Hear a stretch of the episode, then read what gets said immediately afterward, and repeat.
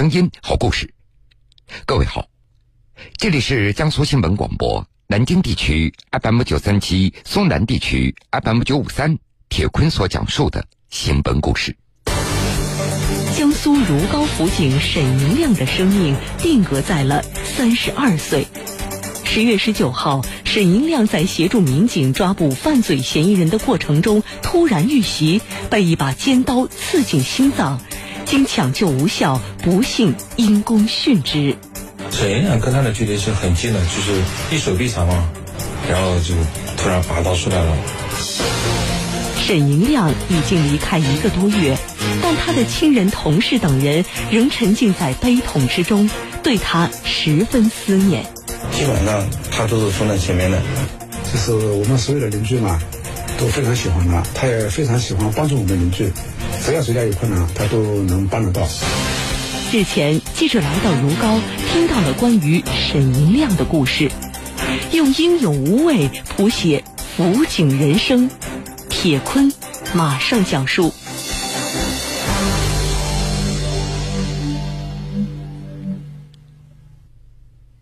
十月十九号，对于三十二岁的沈银亮来说，这是一个特殊的日子。这一天。他作为入党积极分子，第一次列席党小组会议。上午的八点多，他又随着民警一起处置了一起交通事故。处理完事故，刚刚回到派出所里，泡好的茶还没有来得及喝，突然又接到一起砸汽车的警情。我先出个警，回来再喝。但谁都没有想到，这杯茶沈银亮再也没能喝到。十月十九号上午的九点多，江苏如皋白浦中心派出所接到一个报警，声称在白浦镇黄行桥西侧有人在打砸汽车玻璃。接到报警以后，民警陈前根带队，手中分别拿着钢叉、警棍和执法记录仪，带着辅警李金峰和沈银亮一同出警。沈银亮和李金峰他们是同村的朋友。二零零八年，两人同时进入白浦中心派出所当起了辅警。上了警车以后，沈银亮对李金峰说道：“黄行桥那边有人拦下了一辆汽车，还砸了人家的汽车玻璃，好像这个人的身上还有刀子。”说完，沈银亮便把钢叉递给了李金峰，笑着说：“还是老规矩，我打头阵，你在后面保护我。”到达现场以后，他们发现已经有不少的围观的群众，涉事的车辆三面的玻璃已经被砸得稀巴烂。报警人告诉民警，犯罪嫌疑人顾某已经逃离现场，已经回到距离事发现场大约两百米的家里。按照分工，沈银亮和李金峰负责到犯罪嫌疑人顾某的家中盘问了解情况。到了顾某的家门口，双方一度发生对峙。当时，嫌疑人顾某神色自如，忽然他从腰间抽出一把尖刀，径直刺向离他最近的沈银亮。沈银亮毫不退缩，本能的抬手制止，大声的呵斥。已经丧心病狂的顾某，他一下子就扑了上来，对着沈银亮的胸部狠狠的刺了一刀。沈银亮当场倒地，鲜红的血瞬间将他的上衣给染红了。整个过程还不到两秒钟，当时站在旁边的李金峰，他看到嫌疑人顾某手中拿的那是一把大约三十厘米的杀猪刀。沈银亮跟他的距离是很近的，就是一手臂长嘛。然后我在我距犯罪嫌疑人是一米一米开外的地方，我听我就听到他说了一句：“说你今天在干嘛呢？”这句话还没说好呢。然后就突然拔刀出来了，我被刺了。沈银亮掀开衣服，说出最后一句话，便倒在血泊中。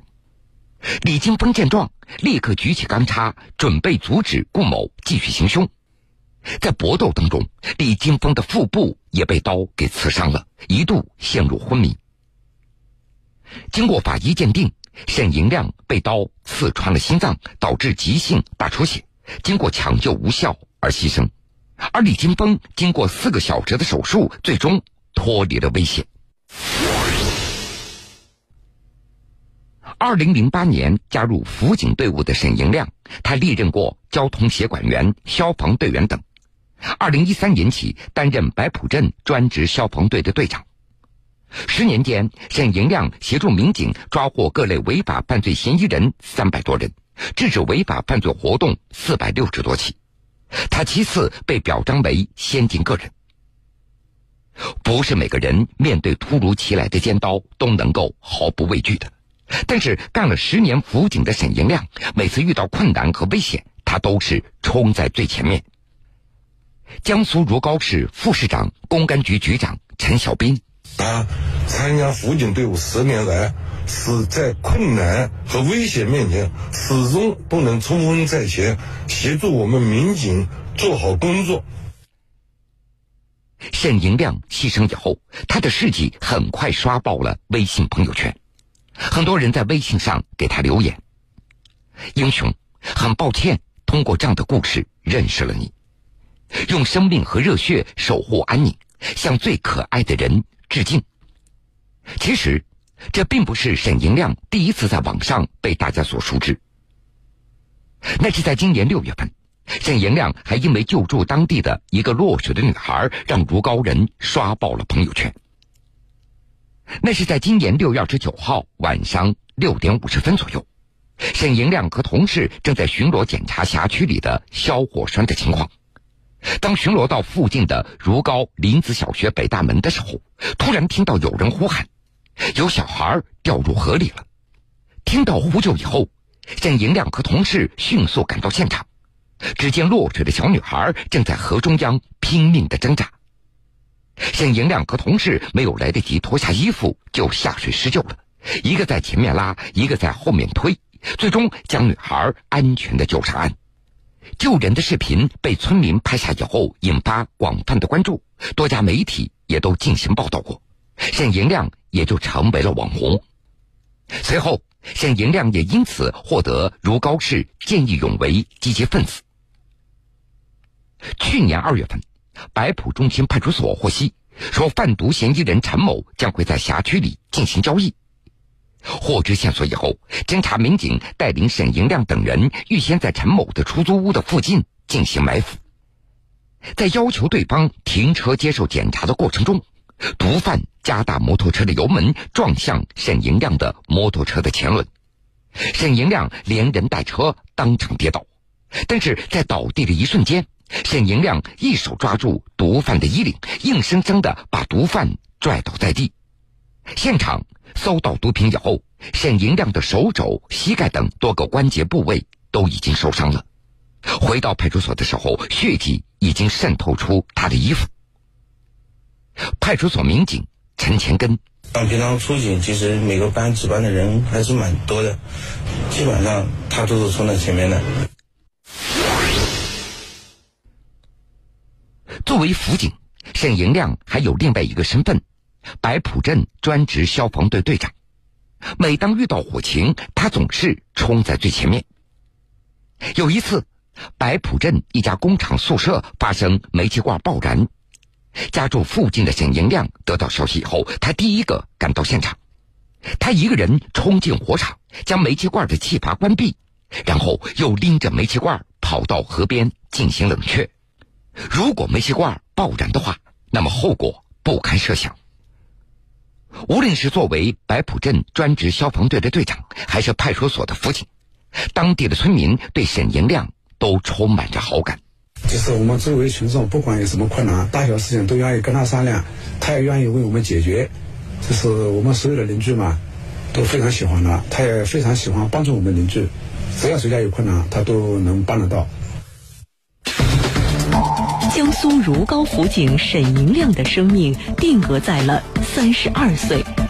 十月十九号，沈银亮在协助民警抓捕犯罪嫌疑人的过程中突然遇袭，被一把尖刀刺进心脏，经抢救无效，不幸因公殉职。沈银亮跟他的距离是很近的，就是一手臂长嘛，然后就突然拔刀出来了。沈银亮已经离开一个多月。但他的亲人、同事等人仍沉浸在悲痛之中，对他十分思念。基本上他都是冲在前面的。就是我们所有的邻居嘛，都非常喜欢他，他也非常喜欢帮助我们邻居，只要谁家有困难，他都能帮得到。用英勇无畏谱写辅警人生，铁坤继续讲述。沈银亮他是家中独子，二十岁的时候父亲就去世了，所以沈银亮特别的孝顺，从上海辞职回家工作，以便照顾母亲。沈银亮和妻子李娟有两个儿子，回想起丈夫沈银亮出事那天出门的情景，妻子李娟至今都觉得特别的遗憾，她后悔自己没有好好的和丈夫告别。十月十九号早晨。三岁的小儿子尿床了，八岁的大儿子又要上学，李娟忙的是手忙脚乱。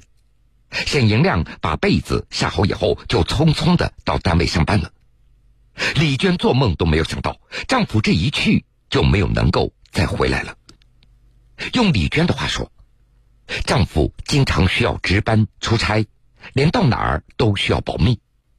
两次生孩子，丈夫也只是在手术室当天请假。陪了我一会儿，在外面经常受了伤，回家以后也不怎么和家人说。我们结婚八年，只有两次春节，那是一家人一起过的。李娟有时也会埋怨，沈银亮也不断的向妻子道歉。就在两个月之前，沈银亮还向李娟保证，明年开始将好好的陪家人过年了。那是因为今年八月，沈银亮因为工作突出。被白浦镇确定为白浦镇林子居委会的后备干部，在实习期内，在派出所继续工作八个月之后，将调到居委会工作。不过，李娟的愿望最终还是没能实现。由于家境不算宽裕，也会经常有人介绍沈银亮到一些薪水高的企业来工作，但是都被他谢绝了。用李娟的话说。他就是心里舍不得这份工作。沈银亮牺牲以后，社会各界纷纷致敬这位素不相识的英雄。公安部政治部当天专门发来唁电，肯定沈银亮面对犯罪嫌疑人的尖刀英勇无畏、冲锋在前的英雄事迹，评价他是公安辅警的杰出代表。其后，沈银亮也被南通市公安局追授首届南通最美辅警特别奖，被共青团南通市委追授南通青年五四奖章荣誉称号。沈银亮的两个儿子也被确立为希望工程扶助对象，将获得资助直到大学毕业。十一月一号的上午，如皋市上千名的群众在殡仪馆来送别沈银亮。好多人手里拿着横幅，上面写着：“我们心中永远的英雄，浩气长存，一路走好。”恩人，一路好走。被沈银亮从河水中救起的女孩一家人也送来了花圈。记者从警方处了解到，犯罪嫌疑人顾某因为涉嫌故意杀人罪，被如皋市公安局依法刑事拘留，案件。正在进一步的侦办中。每天都有故事发生，有些已经淡忘，有些刻骨铭心。精彩故事记录人生百态，新闻故事用心说你喜欢的故事。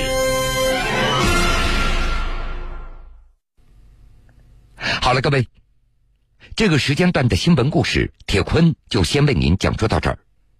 如果想回听以往的新闻故事，请各位在大蓝鲸客户端点播铁坤讲故事。半点之后，新闻故事精彩继续。